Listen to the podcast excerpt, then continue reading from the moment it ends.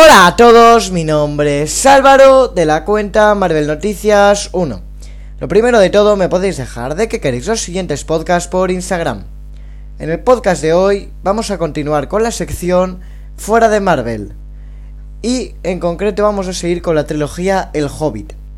Que como sabéis, de aquí pronto se estrena la serie El Señor de los Anillos, los Anillos de Poder. Y em, ya que El Hobbit forma parte de esta historia, pues quiero aprovechar para la gente que lleve tiempo sin verla, o lo que sea, que quiera saber más, o lo que sea, que con este podcast pueda, pues, recordar o aprender un poco más. Así que, dicho esto, vamos allá. En este podcast toca hablar de El Hobbit 2. El Hobbit, la desolación de Smaug. Una película que ya nada más por el título causa bastante... causa intriga. Y bueno, ya podréis ver que a raíz de toda la película va cayendo un poco en picado. Pero bueno, no opino que sea... Opino que es una película que no está mal como película, pero no para un universo como es este de la de la Tierra Media. Pero bueno, vamos a empezar, que si no se va a hacer muy largo y no... Y después no nos gusta tanto. Em, el Hobbit 2 comienza con un prólogo donde, donde vemos que Gandalf le enseña un mensaje en lengua negra a, Thorin que están en, Bray, en Bri. Un sitio que después en El Señor de los Anillos 1 toma muchísima más importancia, pero bueno, aquí es yo quiero comentar esto porque en el Hobbit 1 también me pasa. Estos prólogos son parecidos a los del Señor de los Anillos o tienen algo que ver que no, no, aportan mucho a la historia, pero sí te da ahí como, como un toque que hace que tú veas que está más conectado. Bueno, este mensaje no dice, creo que no dice gran cosa. Y de golpe saltamos 12 meses. 12 meses donde ya está Bilbo con la compañía y todo. Y eh, ven que lo. Bueno, vemos que los persigue un oso. Que bueno, que más tarde descubrimos que es un cambiaformas. O un cambiapieles o algo así. Que bueno, que tiene. Tiene como el poder de transformarse en humano o en oso. Este. Este hombre se llama Beorn. Y es el último de su especie, nos explica ya que Sauron muchos años antes eh, esclavizó a todo a toda su, su raza y nada más quedó él. Aquí esto sí que lo sé porque he investigado en los en los libros no pasa así, ya que Beorn es eh, de los pocos de su especie que, que existen, pero que nadie los ha esclavizado ni nada. Es decir, a lo mejor en total habían cinco y al final nada más queda él porque los dos han muerto. Pero no como nos explica en la película que había 100 y Sauron los esclavizó a todos. Así no pasa. Pero no creo que sea algo que, que haga que la historia esté mal. Ya que, bueno, hace que pienses que Sauron es todavía más temible de lo que es en El Señor de los Anillos. Y entonces nos enseña como como bueno eh, Azog y sus y sus compañeros le temen a Beorn. No sabemos muy bien el por qué. Bueno suponemos que es porque es un oso muy grande y le temen pero tampoco se nos explica mucho y aquí yo creo que Azog sin problema puede matar a un oso. Bueno entonces también se nos explica que Azog va a Dol Guldur y habla con el nigromante.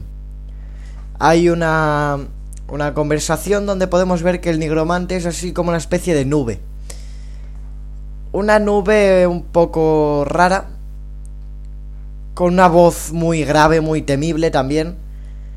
Y esto también me gusta mucho ya que cuando, como tiene la voz así como muy grave y como parece muy del infierno, sí que da como un poco de respeto decir, uy, ¿sabes? Este puede causar problemas.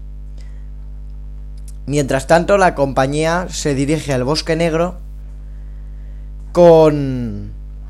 Bueno, al Bosque Negro, que es un bosque que está infectado desde hace poco por el nigromante. Y bueno, Gandalf decide que no, él no tiene que ir por el, por el bosque y se va.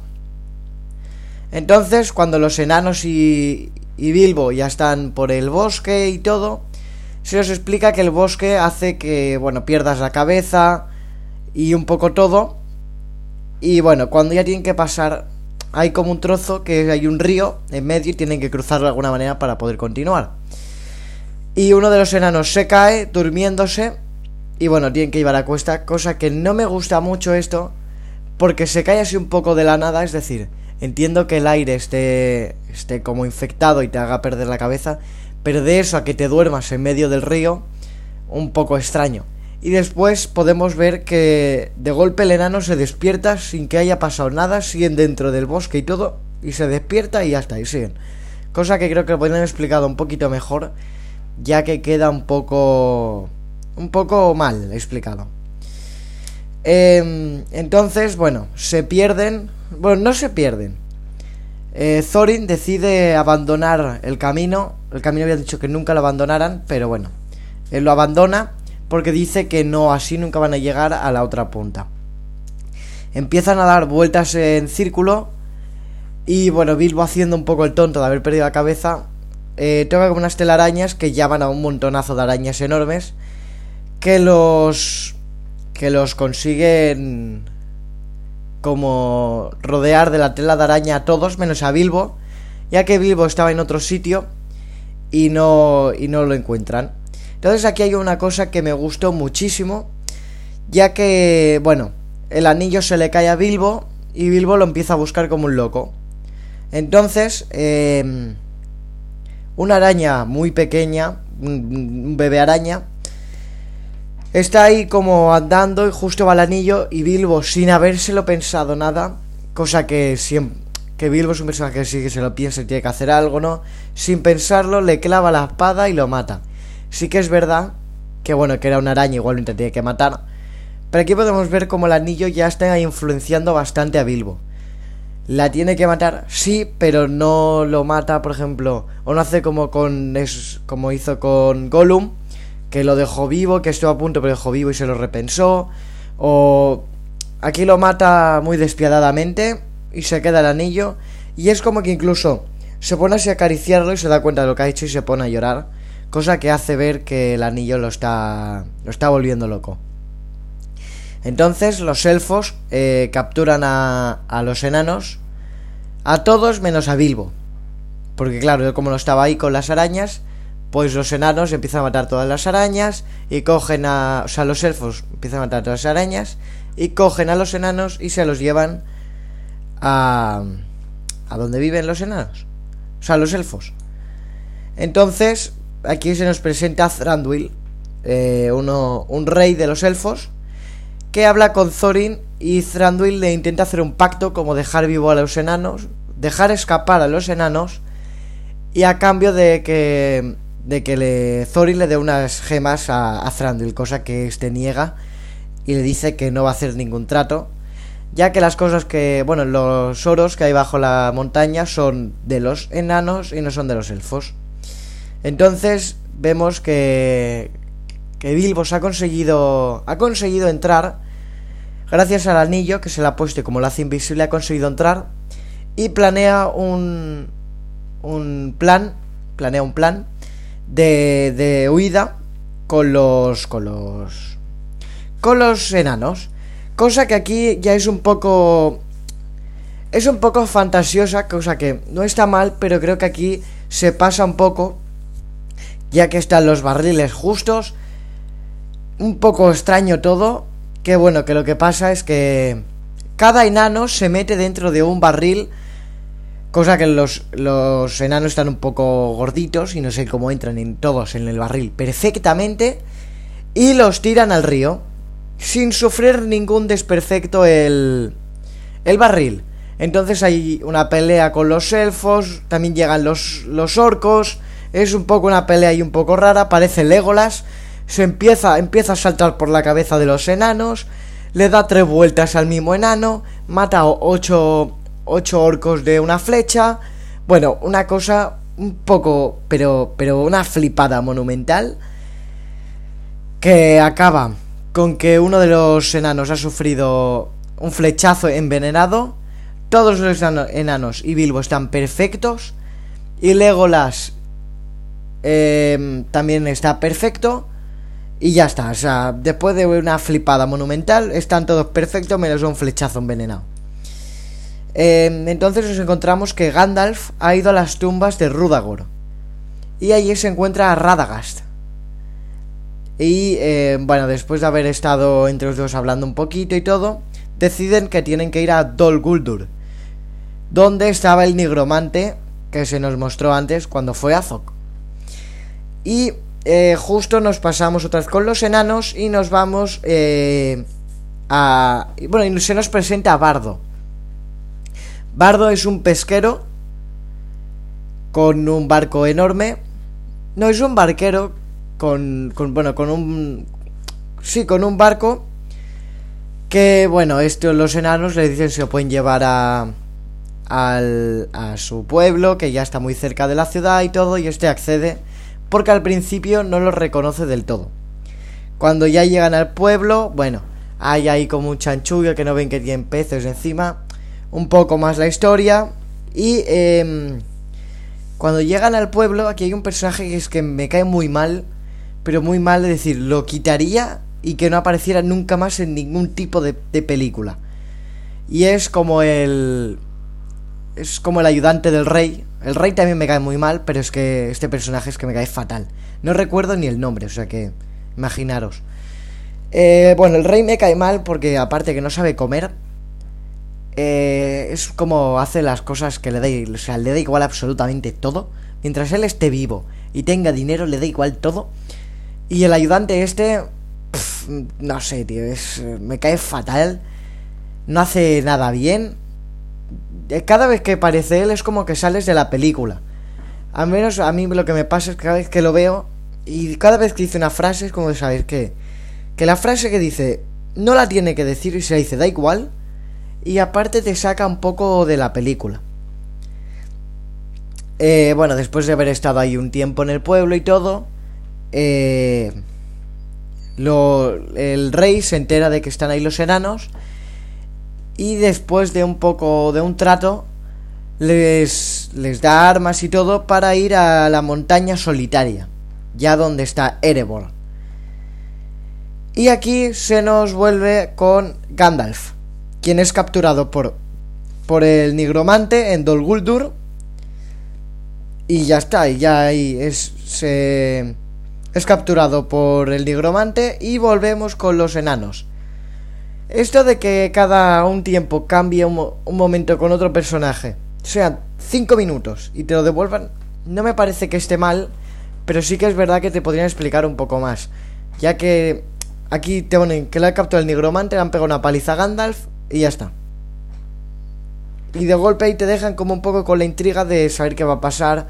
Que no está mal, pero es que pasa en toda la película. Que si cuando Em, él se va del bosque negro y no va con ellos. Cuando llegan a, a Rudagur, ahora con esto. O sea, es como algo muy repetitivo. Que una, dos veces está bien, pero ya tres, o incluso creo que vas hasta una cuarta vez, ya es un poco.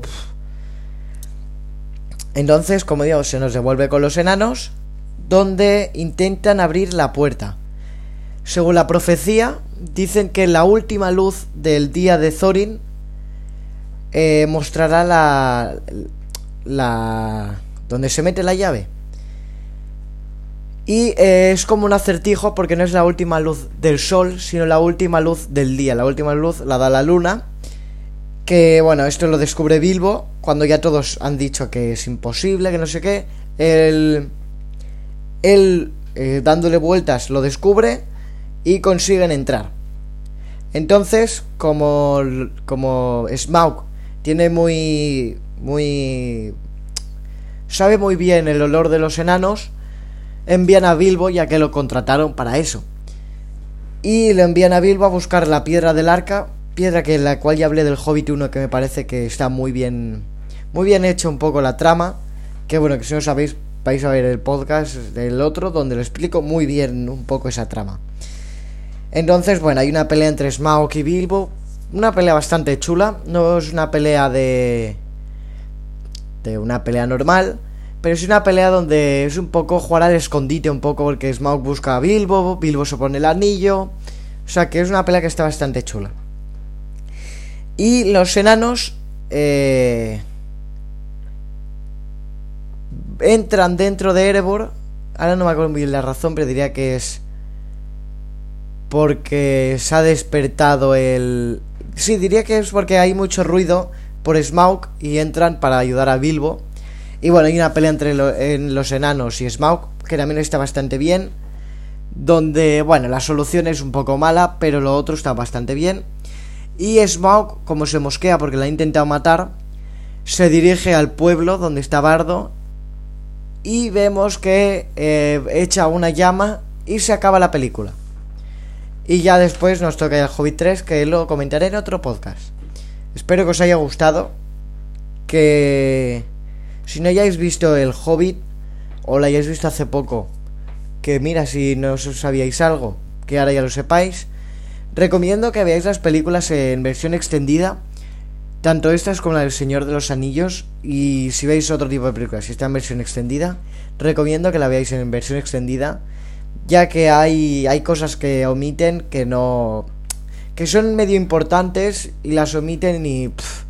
y hay otras cosas que quedan muy igual que no las omiten y es un poco contradictoria, así que si la podéis ver en versión extendida os lo recomiendo muchísimo. Espero que os haya gustado y adiós.